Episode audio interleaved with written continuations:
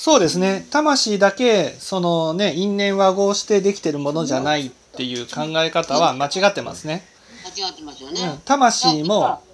魂も因縁和合してできてるんです。ここはちょっとね難しい話になるんですけど私たちはた魂というものがはい。荒屋敷だと思ってるんですよ。はい。でも魂と荒屋敷は違うんです。はい。何が違うかというと荒屋敷っていうのは魂を入れる器なんですよ入れ物ですね。はい。そこにね川の流れのように魂が入ってきてはい。そして抜けていくんです抜けてってるんですか？つまり新しい魂が入って入って入って例えば私の体っていうのはね体っていうのはご飯を食べると新しい物質を入れるじゃないですかはい。はい。そしてね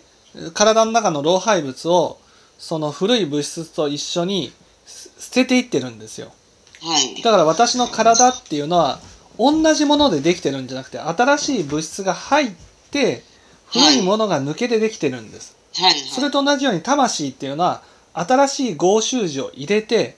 古い合衆字を抜いてそしてできてるんですはい。だから新しい合衆字と古い合衆字っていうのは全く別物なんですよはい。だから魂っていうのがそのどんどん変わっていってるものが私たちなんです。ああ、はい。どんどん変わって新しいものが入って古いものが抜けていくから同じ魂がずっと続いて魂がなってるわけじゃないんです。はい。荒屋敷っていうのはそのね家みたいなものでそこに A さんが来たはい。B さんが来た C さんが来て A さんが抜けた D さんが入って B さんが抜けた E さんが入って C さんが抜けたそうやって新しい魂が入って古い魂が抜けて私という存在が続いていってるんです。だからその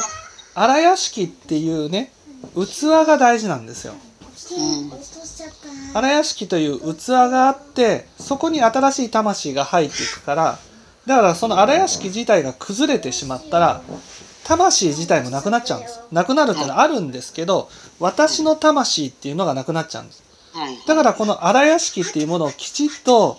続けていくことが大事なことなんですね。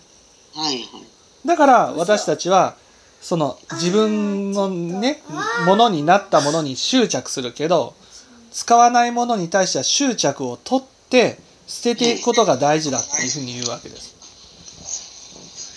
そうしないと新しく入った魂と、ね、古い魂も全部執着してとどめておこうとしちゃうんですはい。とどめていこうとすると生きてる時はね荒屋敷は一定だけど死んでしまったら肉体がなくなるので荒屋敷が一定に保てなくなるんですはい。だからどんどんどんどん肥大化していってやがてぐちゃぐちゃになってしまうとはい。だから魂を一定に保つためにも生きてる時に新しいものを買う古いものを捨てる新しいものを買う古いものを捨てるっていう習慣を身につけておかなくちゃいけないんですはい。それが大事なことなんです